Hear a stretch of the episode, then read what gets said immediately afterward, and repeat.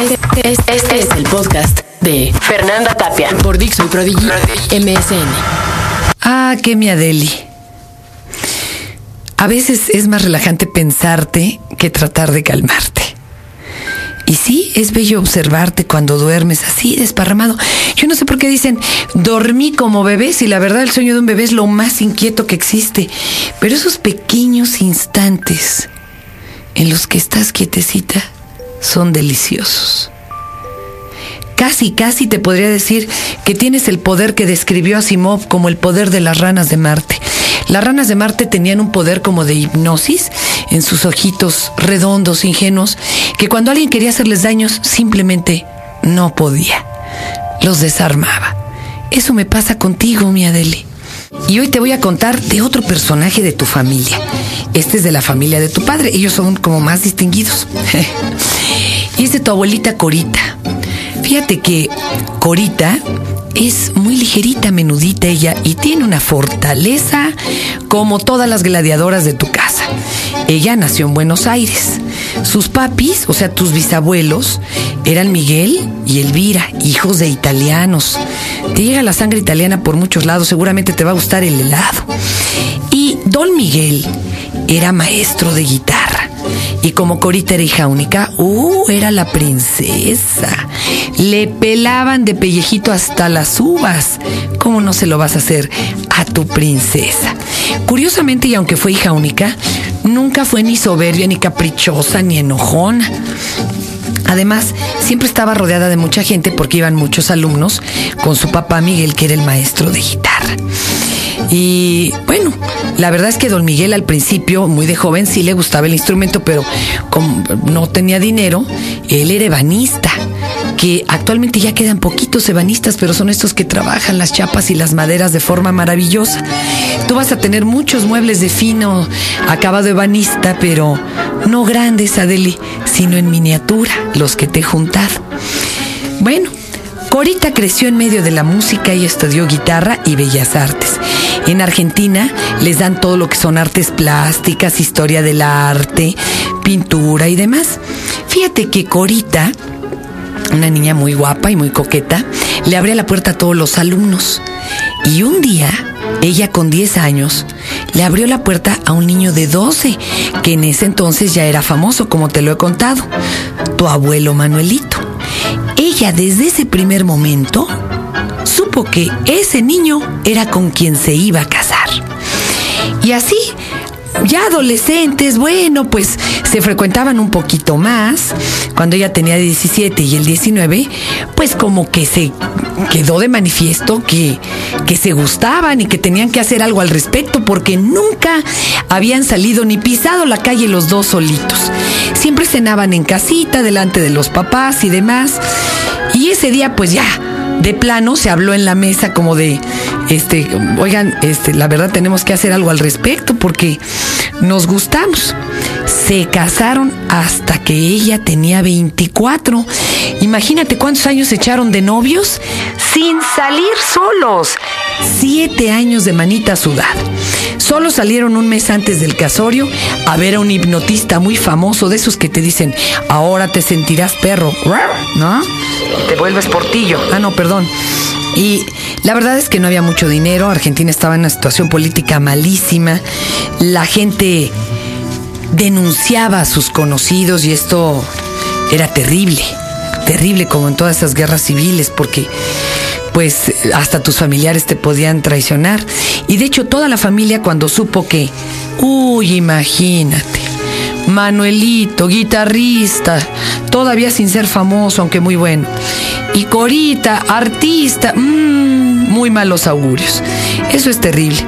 La verdad es que el papá de Corita, tu bisabuelo, les dijo, miren, yo creo mucho en Manuel, así que nosotros los vamos a ayudar hasta que Manuel se haga un concertista famoso para que no tenga que andar dando clases ahorita al principio.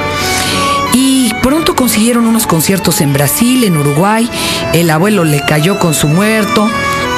Ya saben que esto de si no tiene uno mecenas para ser artista está medio difícil. Y les regalaron dinero todos en la boda, juntaron 2.500 dólares. Y el ajuar, lo que hacía falta para la, casa, una casa que todavía no tenían como propia, sino que vivían en las afueras, en una casita que tenían los abuelos en las afueras, eh, tus bisabuelos. Y de pronto se enteran de que va a haber un concurso en Ginebra organizado por el maestro Segovia, que era así como el de moda, el que puso de moda la guitarra. Así que Manuelito ensayaba 10 horas diarias y Corita lo apoyaba. Tomaron un barco cuando ella ya estaba embarazada de Cecilia, tu tía. Imagínate el recorrido del barco. El barco salió de Buenos Aires, llegó a Montevideo, tocó Santos en Brasil, se cruzó África, Dakar, de ahí brinca Europa, toca Barcelona, Marsella y llega a un puerto en Italia. No manches, embarazada, eso hay que ser, pero gladiadora de de veras. De ahí tomaron el tren y se puso malísimo Manuelito porque cada que tenía una presentación muy importante le daban nervios. Eso como que es recurrente en toda la familia, tanto materna como paterna. Somos muy nerviosos y muy preocupones. Ella a medio embarazo, cuidando al abuelo con 40 de calentura. Y bueno, la verdad es que ya te contamos en la historia de tu abuelo Manuel que no les fue muy bien en ese concurso porque Segovia no le iba a dar el premio a alguien que no fuera su alumno. Pero ya, Corita, animó a Manuel y le dijo no. Ya llegamos hasta aquí y tú vas a ser un gran concertista. No te desanimes. Total, con un amigo consiguieron conciertos en Italia, en España, en Cuba, ahí brincaron el charco y todos admiraban mucho a Manuelito. Y Corita con el embarazo ahí llegó a Cuba y pensó que iba a poder aclimatarse y parir. No, ni madre, que llega y que pare. Ahí nació Cecilia y se tuvo que quedar a cuidarla. Llegó a México y se quedó en casa de la tía Marga, doña Marga López, de quien también te platicaremos. El papá Manuelito, como había conseguido ya algunos contratos y demás, y quiso poner aquí una academia porque de algo había que eh, comer, pues la verdad es que Corita se hizo cargo de toda la casa ella sola y que empieza a tener hijos y a sacarlos adelante. Yo no puedo contigo sola, imagínate Corita. Cuando nació tu papá, él fue el tercero y pues era muchísima la alegría. Tuvo cinco de un tirón, que son Cecilia, Manuelito, Pedrito, que es tu papá, tu otro tío Joaquín, eh, Juanchis, y siete años después, cuando ya había Corita organizado dos mudanzas ella sola, cargando siempre un bebé y arrastrando a tres o cuatro más, se fue al cine con una muy querida amiga. Y fíjate que la amiga le dijo a Corita, ay, ¿qué crees? Creo que estoy embarazada. Y Corita en su mente dijo, pobre, con tanto hijo y siete años de no tener ya ninguno, qué friega volver a empezar. Bueno, luego resultó que no, que la amiga no estaba embarazada. La embarazada era tu abuela Corita. y no se había dado ni cuenta. En estas épocas que te estoy contando yo, setenteras, imagínate esas camisas con cuadrotes o con circulotes, los pantalones acampanados, el crepé en el pelo, porque en este entonces, déjame contarte, que eh, las mujeres iban al salón de belleza, las peinaban, se dormían con mascada dos o tres días y luego iban al repeinado. ¡Horror! Les ponían tanta laca porque no era ni siquiera spray que les quedaba un casco como de motociclista para varios días. Y así estaba Corita, entre mudanzas, escuelas, llevando, manejando un carrotote para repartir a seis pañales de tela, porque déjame decirte, Adeli, que cuando nacimos, incluso tu papá y yo, no había muchas cosas que ahora existen. Eh, no había pañales desechables, todo era de tela y eran tres tantos y había que lavarlos y se llenaba el tendedero de pañales diariamente. Eh, y con todo esto encima y teniéndole al día los trajes y demás a tu abuelo Manuel, ella dijo, no está muy bien las finanzas, me voy a aventar una carga más. Entonces, un día vio un tocador que tenía Marga en su casa, que la verdad lo habían echado a perder porque le habían puesto una tapicería espantosa. Y ella, sin saber nada de costura ni de artes manuales, que lo resana y le pone telas y moños, y lo hizo como si fuera el Moisés de un bebé. Uy, causó sensación. Entonces se animó a invertir lo poquito que le quedaba de dinero en un Moisés y lo vistió, pero lo vistió tan elegantemente que era impagable. Descubrieron una tienda muy pedorra de cosas para bebés que estaba por inaugurarse en la del Valle. Cuando ella propuso el Moisés, no, se lo arrebataron de las manos y con ese inauguraron en el aparador. Y no solo eso, le encargaron más, pero ya no de un precio tan alto. Entonces empezó a producir en su propia casa Corita, con las dos chicas que le ayudaban en la limpieza, que para ganarse unos centavos más, que eran bastante buena entrada, todas acababan la limpieza a las 6 de la tarde y allí en adelante a coser toda la noche y surtían Moisés. Se pusieron de moda de nuevo los Moisés en México gracias a esto. Y bueno, eh, casi casi tenía una mini maquila, corita, hasta que tuvieron que irse de viaje. Con eso pararon la maquila de los Moisés. Pero después que hubo otro eh, bache económico, empezó a hacer ropones para niños. Y hacía unas cosas bellísimas. Algunos parecían hasta trajes de boda. Y siempre viajaba y traía o la panza de algún hijo y cosiendo y atrayendo a los demás. ¿Y qué crees?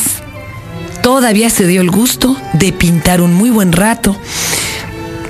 Eh, con Primo Vega, que era su maestro de acuarela además, eh, y ha sido siempre una mujer incansable. Yo le preguntaba a Corita el otro día, Corita, ¿cómo le hizo? Yo con una me estoy volviendo loca y ella me dijo, el segundo ya es más fácil. Ah, no, no quiero averiguarlo sinceramente, pero esto sirva de homenaje a una mujer extraordinariamente incansable, trabajadora. Yo me acuerdo de un cuento eh, que nos contaba aquí mismo Germán Argueta, ¿verdad? De, de Paca, cuando la muerte le fue a buscar, nunca la encontró, porque siempre andaba haciendo algún mandado. Y cuando le preguntan, Paca, ¿tú cuándo te vas a morir? Dice, ah, pues cuando no tenga nada que hacer.